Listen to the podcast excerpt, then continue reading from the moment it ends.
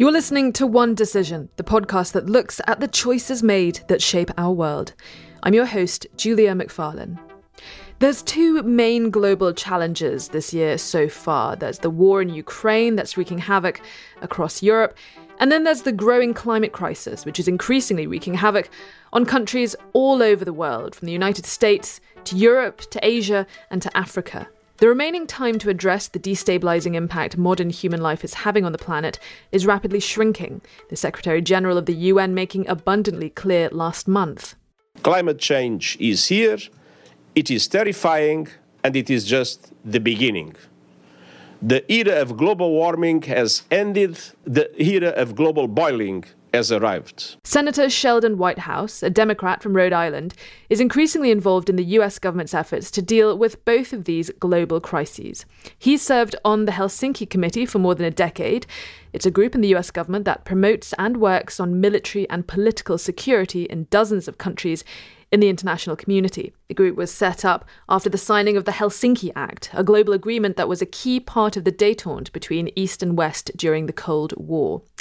Whitehouse is also a co founder of the Senate Climate Action Task Force. He was part of a group of officials that signed an open letter calling for an end to lobbyist influence at the climate conferences each year, known as the COPs, and calling for the current COP president, Sultan Al Jaber, head of the Abu Dhabi National Oil Company, to be removed from his post.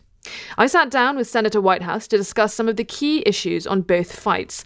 And as always, I'm joined after for some post match analysis with my co host, Sir Richard Dearlove, the former chief of Britain's Secret Intelligence Service. Let's get right into the conversation. Talk to us about what you saw during that trip and what message or lessons did you want to bring back for your American colleagues uh, back in Washington, having spoken to the Ukrainians on the ground? Well, the um, Ukrainians are showing just a wonderful amount of resolve under very grave assault by Russia. Um, in Kiev, the city looked very vibrant. Uh, there was a lot of traffic. People were going out to restaurants, shops were open, people were stopping for coffee. Um, I think our embassy is doing a terrific job. They're holed up in a hotel so they can all be in the same place and they're not allowed to travel, but they're keeping, I think, a very dynamic and supportive presence. President Zelensky personally was very positive and enthusiastic and um, spent a lot of time with us, made a terrific impression. I'd never seen him that close up for that long. I've been in the room with him before, but uh, he came across very well, and, and their determination to win was really profound. As you know, the issue at the time was the tanks and we put considerable pressure on the Biden administration to solve the problem of getting the Abrams tanks authorized. And they very shortly did, and that opened up the flow for the Leopard tanks to go in, which uh, right now the Ukrainians are using to great advantage. Your colleagues, uh, Senator Graham and Blumenthal, just last month, they introduced this resolution stipulating that the use of any Russian nuclear tactical weapons um, either by Moscow or by their proxies, Belarus, as an attack on NATO requiring an immediate response, including the implementation of Article 5 of the North Atlantic Treaty. That scenario along with any potential destruction of a nuclear facility in Ukraine, dispersing contaminants into NATO territory. I assume you support that resolution. But let's say that either of these dreadful scenarios take place. Is the US establishment really ready to call for NATO to go to war if Poland gets some radiation on its territory? I mean, are your colleagues in the GOP prepared to make that call? Have you discussed this with, with any of them? No, at this point, um, I don't know that any vote has been scheduled on that. I don't know that it's been through uh, either the Armed Services or Foreign Relations committees. So those are the places where you take uh, the temperature around a measure like that. But you know, this is one of those questions where you work step by step.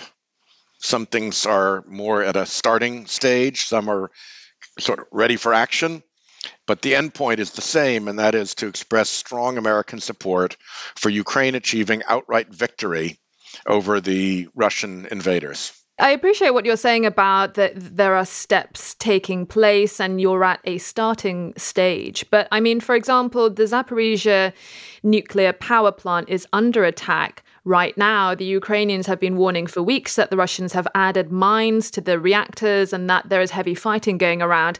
That is a scenario, an attack or, or destruction of that nuclear facility, which really is the nuclear facility which is um, described in that resolution, that is under attack right now. It is possible that that facility could be destroyed. There is a possibility right now that this scenario that contaminants could spread onto NATO territory, Moldova is, is pretty close, as well as Poland. We're at a starting stage on trying to get a, a sufficient Senate expression of support that the measure can move forward. If those catastrophic events should take place, nothing prevents the president and NATO from making the determination that the extent of the harm of the radiation cloud that goes over NATO uh, territory is sufficient to trigger Article 5 considerations.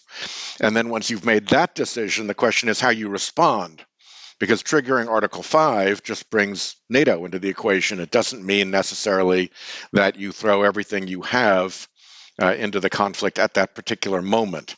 So there remains very considerable authority with President Biden and with NATO to respond to that uh, Zaporizhia problem uh, if the Russians are foolish reckless and evil enough to provoke it. Is there any sense of urgency in the US leadership, obviously monitoring the events on the ground very closely on a day to day basis? How worried are you with regard to that particular outcome? I think there is a sense of urgency because um, of the lack of discipline shown by the Russian military and the Wagnerites when they were operating uh, in Ukraine uh, when you're bombing kindergartens, when you're bombing children's hospitals and schools, uh, when you're bombing apartment buildings full of c- civilians, you are not showing yourself as being willing or capable to restrain yourself to military targets. So the prospect of somebody thinking that as a provocation they could do this and blame the Ukrainians, or that an inadvertent missile aimed at a different target ends up hitting the station, or uh, an individual commander makes a reckless decision. I think all of those prospects are very, very real. In addition to whatever prospect, I can't evaluate how remote it is, of Putin actually making the decision to create a Chernobyl 2.0 type nuclear emergency in Ukraine. I think the military and intelligence officials of the country have a pretty good read on that, but I wouldn't want to prognosticate what that is. But I do think that the danger of something going accidentally wrong or unintentionally wrong that creates a nuclear disaster there is a credible concern and one that requires attention. The other part of this resolution involves the scenario that Belarus could deploy tactical nuclear weapons on behalf of Russia. They're obviously building new nuclear storage facilities near the border. Putin announced that the transfer of tactical nukes would be completed by the end of this summer to Belarus. What can you tell us of what the US government currently understands of, the progress of that? And also, what's your assessment of the severity of that threat? I cannot tell you much. Um, I have seen a good deal of official and unofficial reporting that the threat of a military incursion into Ukraine out of Belarus is not very realistic. And again, official and unofficial reporting of the problem that the Belarusian dictator is far closer to Putin than he is to his own people. And so he has to be very, very careful about putting Belarus in harm's way in ways that would cause the people of Belarus to turn on him. And given that he's not that popular a person to begin with. So I think there's going to be a lot of caution about taking any of those steps. Uh, what our intel is telling us about the communications with and within Belarus about that, I couldn't tell you. There's been some news recently on how Russian landmines and booby traps are really harming any progress in the Ukrainian counteroffensive, especially in the south and in the Donetsk region. Um, The Helsinki Commission, of which you're, you're a part of, they, they released a statement a few months ago noting that demining was a huge issue in Ukraine and posed an enormous challenge.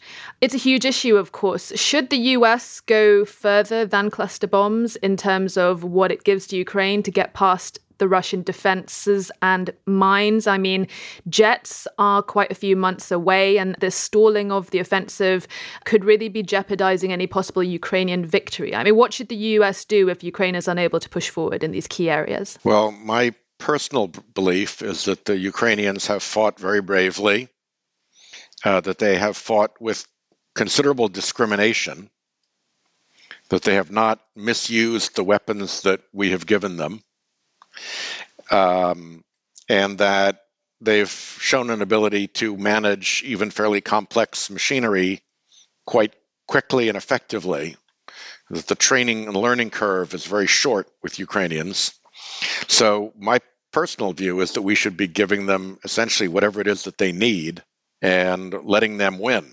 That said, I think there's a very plausible theory that the Ukrainians have a strategy right now to test the zero line in multiple places, to stress the Russian forces along multiple areas along the zero line, to use uh, HIMARS and the uh, British cruise missiles to destroy the capability of the Russians to provide munitions and supplies to their front lines by taking out the depots and so forth, and by sort of deliberately maintaining this position of destroying Russian military capability to provide material to the front lines while testing the front lines in multiple areas.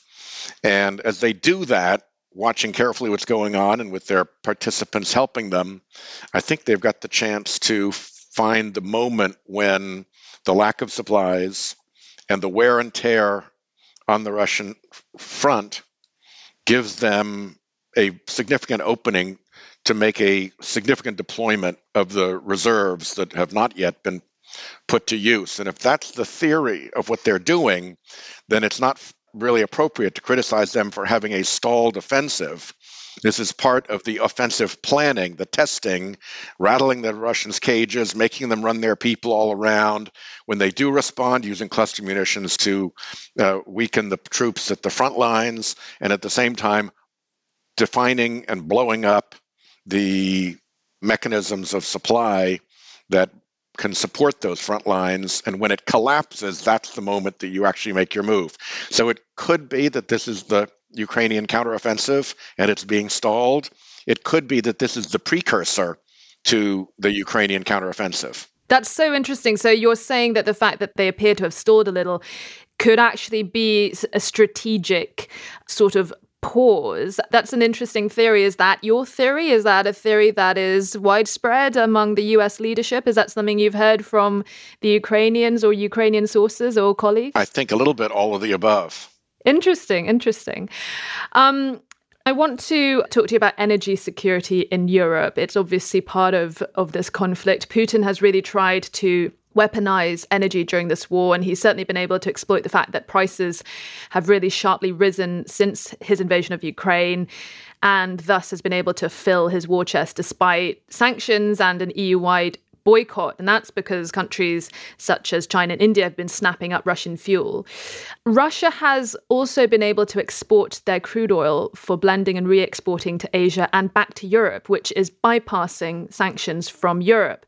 Now, the Gulf states have long been close allies with the US, but the relationships have soured in recent years and they're kind of at an all time low under the Biden administration. Does Washington need to rethink its relationship with the Gulf and does it need to woo the Arabs back in order to put a stop to their cooperation with Moscow, including with regard to, to OPEC and, and things like that? I don't think I'm able to offer any kind of an expert opinion on that. I do think that, as my dear friend John McCain used to say, Russia is a gas station run by gangsters with an army. And the gas station has supported the gangsters and the army for a long time. But the departure of the European Union from its reliance on Gazprom and on the uh, Russian uh, energy companies has been really impressive. I mean, they first of all they've suffered a lot of economic pain to do it. Second, they've accelerated their green energy transition dramatically, and for Putin, that that means they're never going back. When you've built in clean and renewable energy, you don't go back to fossil fuel. And I think that in the market that remains to Putin, the prices have collapsed considerably compared to when he was selling into a, a more robust uh, buyer's market. Now the buyers, since they're fewer, can demand better pricing. And I do think that is creating considerable pressure, both in terms of the ability of Russia to support its army. And I think we've heavily degraded many of the gangsters in the Russian operation by punishing the oligarchs and going after their assets and putting them under sanctions. So I think they're scrambling to try to keep a semblance of an economy going. But I do think the damage to the Russian economy is uh, steady and profound, and it's going to be very hard for them to undo this. A lot of American lawmakers and officials, such as yourself, have repeatedly stressed that Ukraine has to win. Putin can't be seen to win this war because of the precedent it will set, because of what it will mean for, you know, international borders and sovereignties and, and everything, and Taiwan, of course. If Putin does win, if the Western support is not enough to get Ukraine over the line and, and to push the Russians back. What do you fear in actuality may happen, particularly with regards to like other European nations who are on the border with Russia? Do you think other uh, neighboring countries will be in serious jeopardy from Russian expansionism?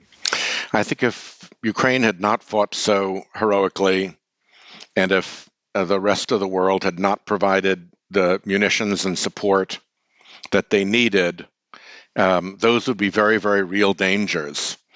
We know very well from what he has said that Putin wants to rebuild an imperial Russia and reclaim the former Soviet slave states back into his new empire. And that reaches up into the Baltics and it includes Ukraine. It's a very considerable swath. What we've seen is actually, you know, Finland and Sweden joining NATO, uh, the Ukraine on the way to joining the EU and entering into what I think will probably be a fairly robust defense agreement if it's short of full NATO membership, followed by NATO membership.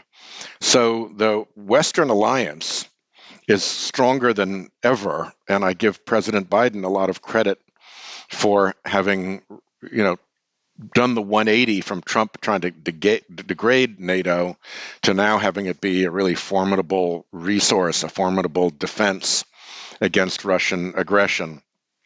I don't see a Russian victory in Ukraine as being possible right now.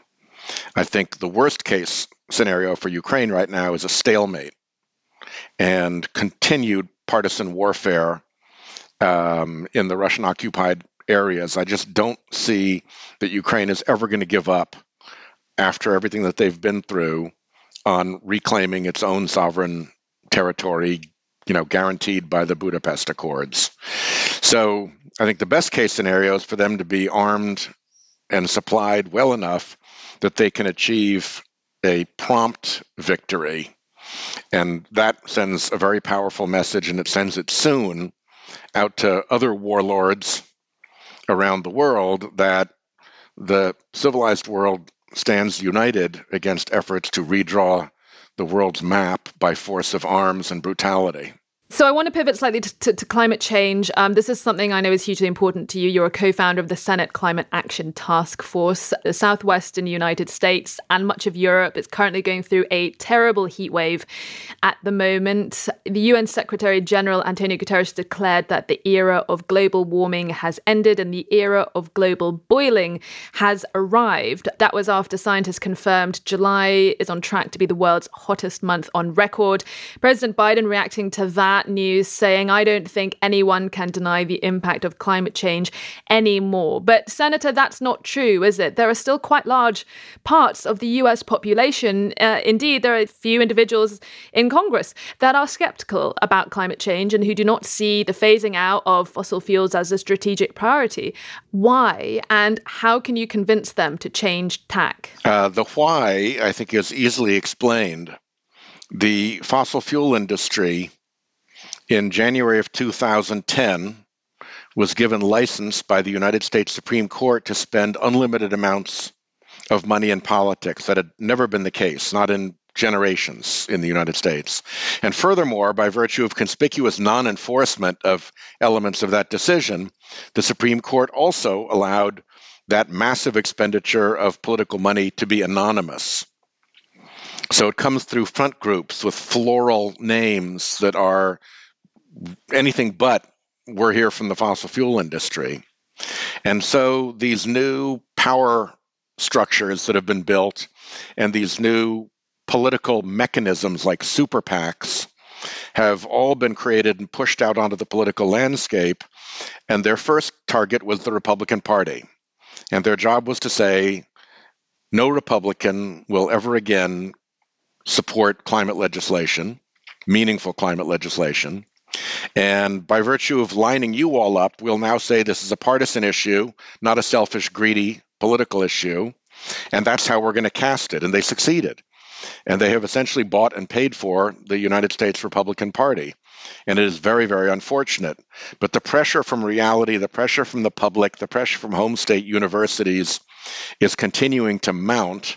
And I think that the climate denial within the Republican Party that the fossil fuel industry funds and supports and provides uh, every kind of inducement for is dying out and they're falling back. I appreciate that. I appreciate there's a lot of influence from the industry into the Republican Party, but I just think it's so interesting because it is in Republican areas and Republican states that are seeing huge, huge heat waves, wildfires. I mean, those very upsetting images from Florida of coral dying out because of rising sea temperatures.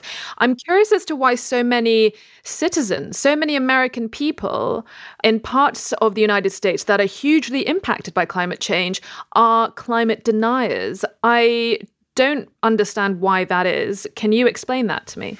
I think they're fed a diet of climate denial through news stations that are funded by the fossil fuel industry, uh, Fox News, right wing talk radio.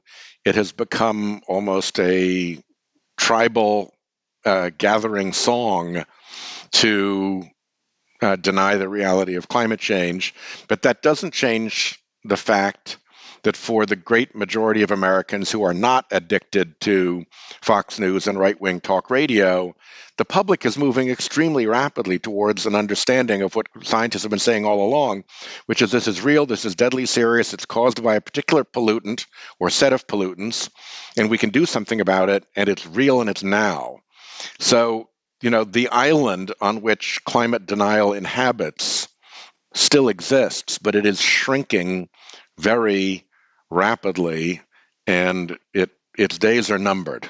Now, COP28 is happening this year in Dubai, of all places. Uh, the Emiratis have appointed Sultan Al Jaber, head of the Abu Dhabi National Oil Company, as the president designate of COP28. Uh, you were signatory of a letter addressed to President Biden, Ursula von der Leyen, and Antonio Guterres, expressing concern that hundreds of fossil fuel lobbyists are attending COP and calling for the withdrawal of Al Jaber as the president. Senator, is there any point in these COPs? What exactly do they achieve? And frankly, should the UAE be stripped of hosting privileges for COP28? I think there is a point to them. I think if we were to uh, give up on them, that would be a signal of defeat. I do think that many of these COPs have been frustrating in terms of how little they have accomplished. Um, but that doesn't mean that they're of no use at all. With respect to the UAE COP, I think that the hosts are very obviously laboring under a massive conflict of interest. And they know that as well. They've been told that, they acknowledge it, they don't deny it. And Their argument is well, we may have a huge conflict of interest, but we also know this industry very well. And if you will give us a chance to prove our sincerity, we will deliver a really impactful COP that helps move the planet to a pathway to climate safety. Not entirely, no.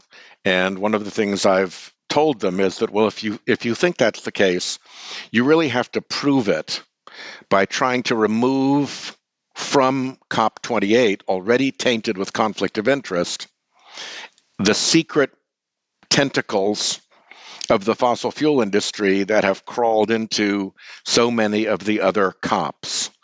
And the UNFCCC has responded to that by saying, okay, we're going to come up with a requirement that participants at the COP disclose all their fossil fuel affiliations.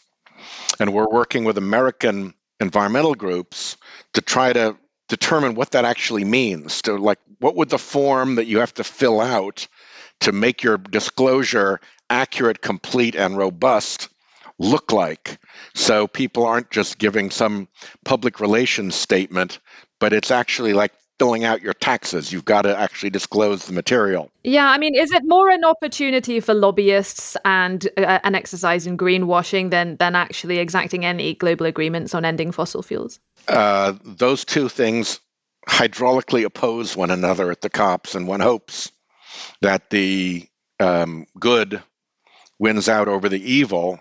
But I would point out that the biggest event at which actually Secretary Kerry spoke at the Sharm el Sheikh COP in Egypt, nominally hosted by AmCham Egypt, the local American Chamber of Commerce in Egypt.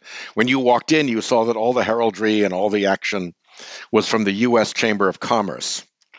And the U.S. Chamber of Commerce is the worst climate obstructor in America. They are my constant opponent in courtrooms on climate issues, in regulatory proceedings on climate issues, on electing anti climate members of Congress, and on funding trade associations and um, anti climate activities through massive amounts of dark money.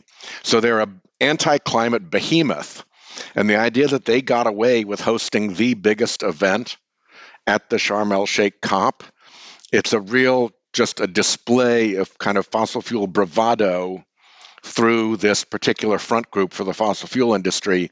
And that kind of nonsense has got to stop, particularly in a country like UAE where the COP28 is going to be run by a fossil fuel executive. You cannot have both those things going on at once. So, this transparent, this is a moment when this COP could deliver real transparency and hold corporations really accountable for their actual behavior on climate, not just their public relations statements. I appreciate it. We have one minute left of your time, so I have to ask you the question I am asking every single US official at this moment in time, and that is about aliens. Why do aliens only ever seem to visit America, and when are you guys going to reveal their existence to the rest of the international community? uh, I think the aliens have provided enormous amount of fodder for conspiracy theorists and for comic books over many years, and I think that is where they belong. Thank you so much, Senator Whitehouse. Really appreciate your time. Hope you have a lovely weekend and, and do come and join us again soon on the podcast. Thank you so much. Richard, I hope you enjoyed that conversation with Senator Sheldon Whitehouse. I suppose I wanted to ask you, first of all, something that we've briefly touched upon a few times on One Decision is the threat of nuclear confrontation.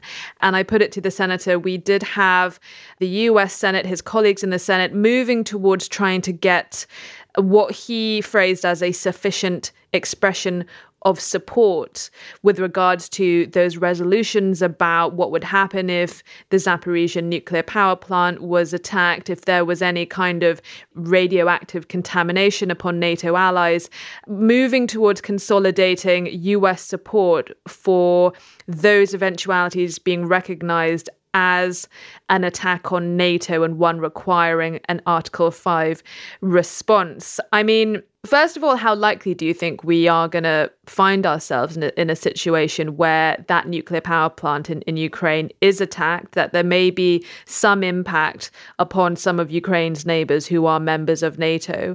And do you think that that support of recognizing that as an as an attack on NATO is one that would meet the threshold? Would it would have the support from other NATO members as well, or do you think the Americans would be a bit of an outlier on that? Good question. Well, I think if you cast your mind back to 9/11, remember the United States invoked Article 5. And I think that's the last occasion on which it was done. I mean, what we're talking about is more a nuclear incident at the Zaporizhia power plant caused by military action sort of in the building, around the building, or if the building's mined as it's been alleged. So I think you can invoke Article 5 so that there is a coordinated NATO response without it necessarily being a declaration of war, is my understanding. So, I mean, it's quite a technical issue.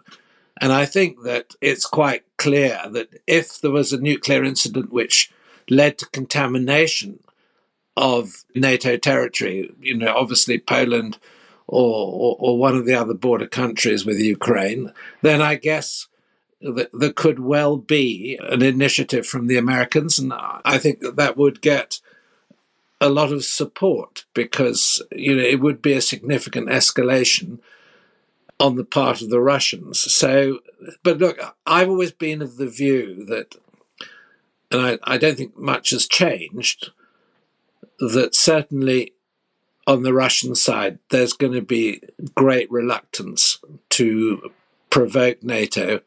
And I'm pretty sure in my own mind that if you look back at what's happened, I think that, for example, when William Burns, head of CIA, talked to the Russians, he put down some very serious red lines with the Russians about what would happen if they went nuclear. And I think that would include you know, making it appear that there was some sort of nuclear accident at Zaporizhia.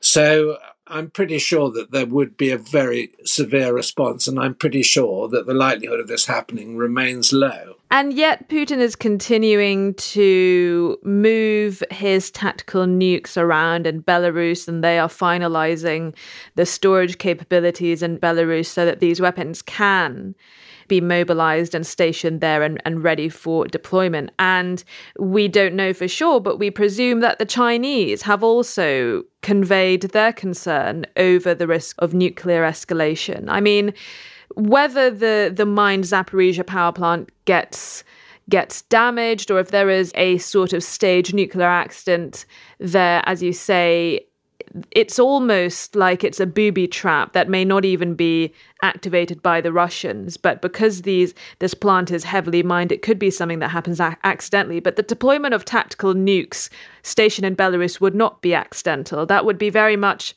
an active decision Putin would have to take.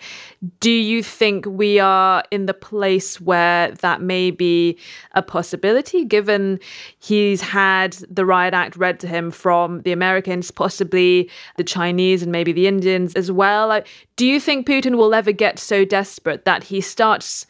Not just posturing with those tactical nukes in Belarus, but he might actually consider deploying them. Well, of course, it's a possibility. I still think it's a remote possibility. I don't quite understand what Lukashenko is up to. Maybe he hasn't got much choice in the matter. I mean, bear in mind that Lukashenko has got massive political opposition in his own country. He had a, a real problem hanging on to power at a crucial moment.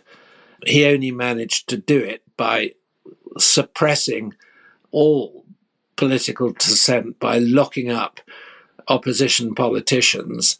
And his grip on power depends on his security infrastructure. And he has, you know, very, very low political support across the country. Is this guy really going to do um, Putin's nuclear dirty work for him? I think it's, it's highly unlikely.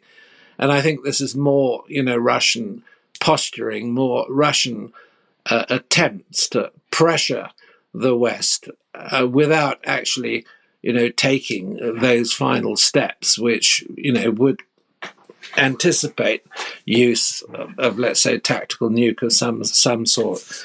Look, the Russian general staff, I think, are well aware of the fact that the Russian military, after its performance in Ukraine, is in no state to risk either a, a confrontation or the possibility of a conflict with NATO.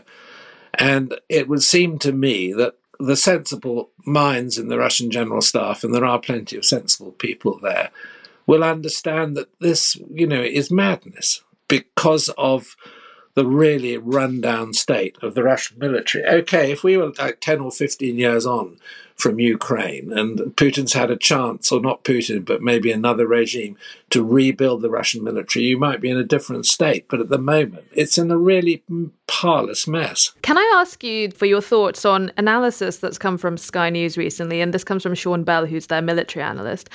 He thinks the tide has changed in the battle between Ukraine and Russia. And he says that, you know, at the start of the war, Putin probably felt that time was on Russia's side. The longer the war continues, the greater the chance that Western unity and support and resolve would dissipate. However, he argues now time appears to favor Ukraine. Russia continues to lose ground, and Putin probably needs to find a way out of the conflict without losing face to consolidate what is a rapid loosening of his grip on power. Do you agree with that? What do you make of it? Well, I think that we might be at a tipping point and if the war's tipping in any direction, it's tipping in Ukraine's favor. But on the other hand, Russia are now being forced to try to hang on to the territory they gained. And it looks very much as though they do not have the capability any longer to mount a new offensive. So they're in a totally defensive posture. At the moment, the defensive line is holding, it hasn't broken. But, you know, we all understand, and I think understand pretty authoritatively, that the Ukrainians still have quite a large, trained, armed, sophisticated offensive capability to launch once they've, you know, probed the Russian defensive line for weaknesses.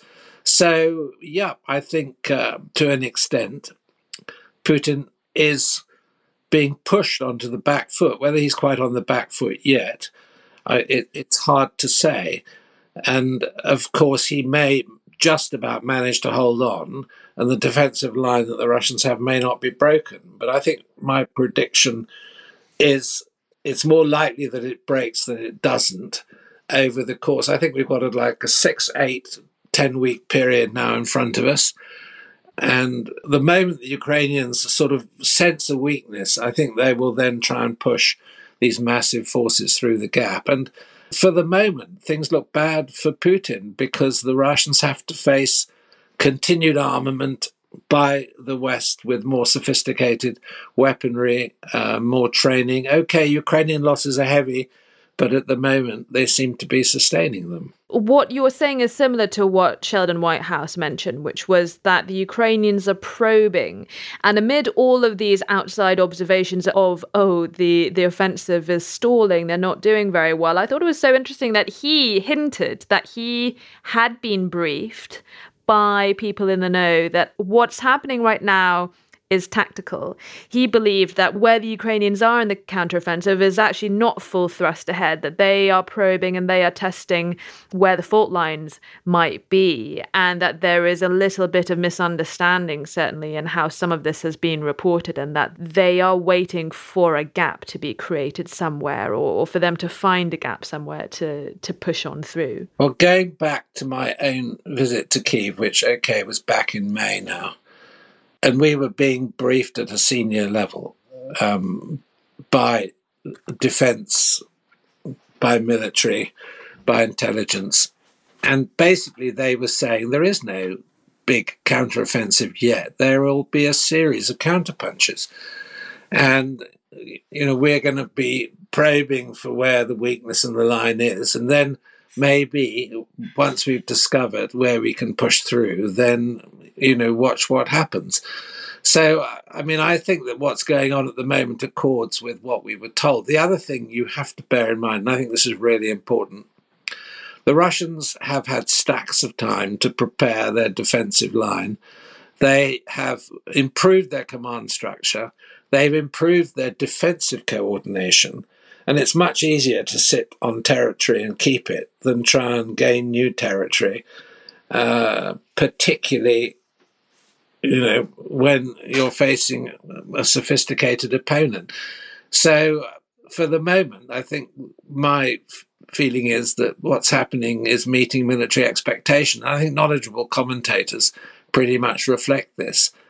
I think that the next few weeks, well, let's say the next two or three months will be crucial. And the other point, which I think is, is really important to understand, is that the threshold for a Ukrainian failure, as far as the Russians are concerned, is quite low. And what I mean by that is if there were to be negotiations now and the Russians could hang on to what they've got, even if they were moving backward slightly, the danger is that Putin could say, hey, well, you know, look what I've done. I've gained this territory off Ukraine. Whereas for the Ukrainians, it's absolutely crucial that they break through and, you know, show an ability to regain more territory and show that they're a politically stable entity that can contest successfully with the Russians. So a Ukrainian victory is a more challenging objective than, let's say, the Russians somehow claiming that they've done well because the Ukrainians haven't succeeded. And uh, I think you have to factor in that interpretation when you're looking at the military situation as it is at the moment. I'm just going to pivot slightly because we also had a very interesting conversation with Sheldon Whitehouse about climate change. We asked him about the upcoming COP, which of course is being hosted quite controversially in the United Arab Emirates and there have been a, a, bit of concern about who the Emiratis have appointed as their president of COP28, Sultan Al Jaber, who's the head of the Abu Dhabi National Oil Company. Some interesting things Senator Whitehouse said in the course of that conversation, particularly with regards to the US Chambers of Commerce, who he said was his biggest constant opponent in the fight against climate change. Well, I don't follow the internal US politics of climate change very closely because we've got so much to follow here domestically in the UK at the moment. But I think what I would say is that commercial America uh, is very keen that the United States climate change policies should be practical rather than aspirational. And I, I think to the extent that there are politicians who love setting aspirational targets. A lot of business, and bear in mind how big the energy business is in the United States, would prefer to be more pragmatic in terms of the targets that they're expected to achieve over the coming decade or two decades. And I think that you, you certainly see that tension now in the UK. And I think that the tension has been there very much so in the States. And I mean, you've only got to look at the difference between Republican Party energy policy and the Democrats. I mean, the, the, there are quite significant differences. Okay, there are individuals who are close, but if you actually look at the stated policies, there are real fundamental differences. And there's no question in my mind now, internationally, that we're moving into a period of time, and this is certainly reflected in the UK, where energy security is going to be a much more pronounced argument in balancing climate change policies. Not that anyone's going to walk away from zero carbon. What they're going to be saying is look, we have to have pragmatic policies that work, which do not, as it were, absolutely slaughter the interests of individual voters because they're too expensive, they're impractical, and people, you know, just not prepared to put up with them. And I think one's going to see, you know, globally, but particularly in the West, in the EU, in the UK, uh, and in the States. So you're seeing it already. I mean, it's happened in Holland. It's happening in the UK. It's going to happen in the United States to an extent, and you know it'll be replicated in other uh, developed economies. Richard, when you were head of MI6, were you ever briefed on aliens and UFOs? No, never. I Hand should... on your heart, cross your heart and hope to die. Actually, I should reply to that no comment because I'm not really allowed to say yes or no. But I think in this particular instance, um, as a boyhood reader of, you probably don't remember, The Eagle, whose top cartoon uh, series was Dan Dare, who was a spaceman with his friend who was a Mekon, whose name I can't remember. Um, anyway, look, no is the, the definitively, clearly, look, no. So, what is going on in the US right now then? What is going on with all these UFO hearings? I mean, Senator Whitehouse was pretty dismissive of of uh, of that comment. I believe it was Mark Esper who was showed a bit more humor when when it comes to that. But honestly, what is I mean, what is going on? What are we expected to believe? Well, I think conspiracy theorists have been alive and well in the United States for many years, particularly on this issue. And I think that, you know, there are unexplained phenomenon which have been observed, which remain without clear explanation. And therefore, people turn look, if our planet was being visited regularly by intelligent aliens, I think we'd have a much clearer idea than we do that it is happening. Forget do it. Do you think it's perhaps a giveaway that the aliens only ever seem to visit the Americans? Well, they do seem to turn up in the States a lot more often than they turn up in the UK. That's it for this week's episode of One Decision. We drop new episodes every Thursday. Like and subscribe so you never miss an episode. Drop us a line. Tell us your thoughts. What decisions have impacted you and where you live? You can write to us. Our email is one decision at one decision onedecisionpodcast.com. From me and the team, thank you for listening and see you next time.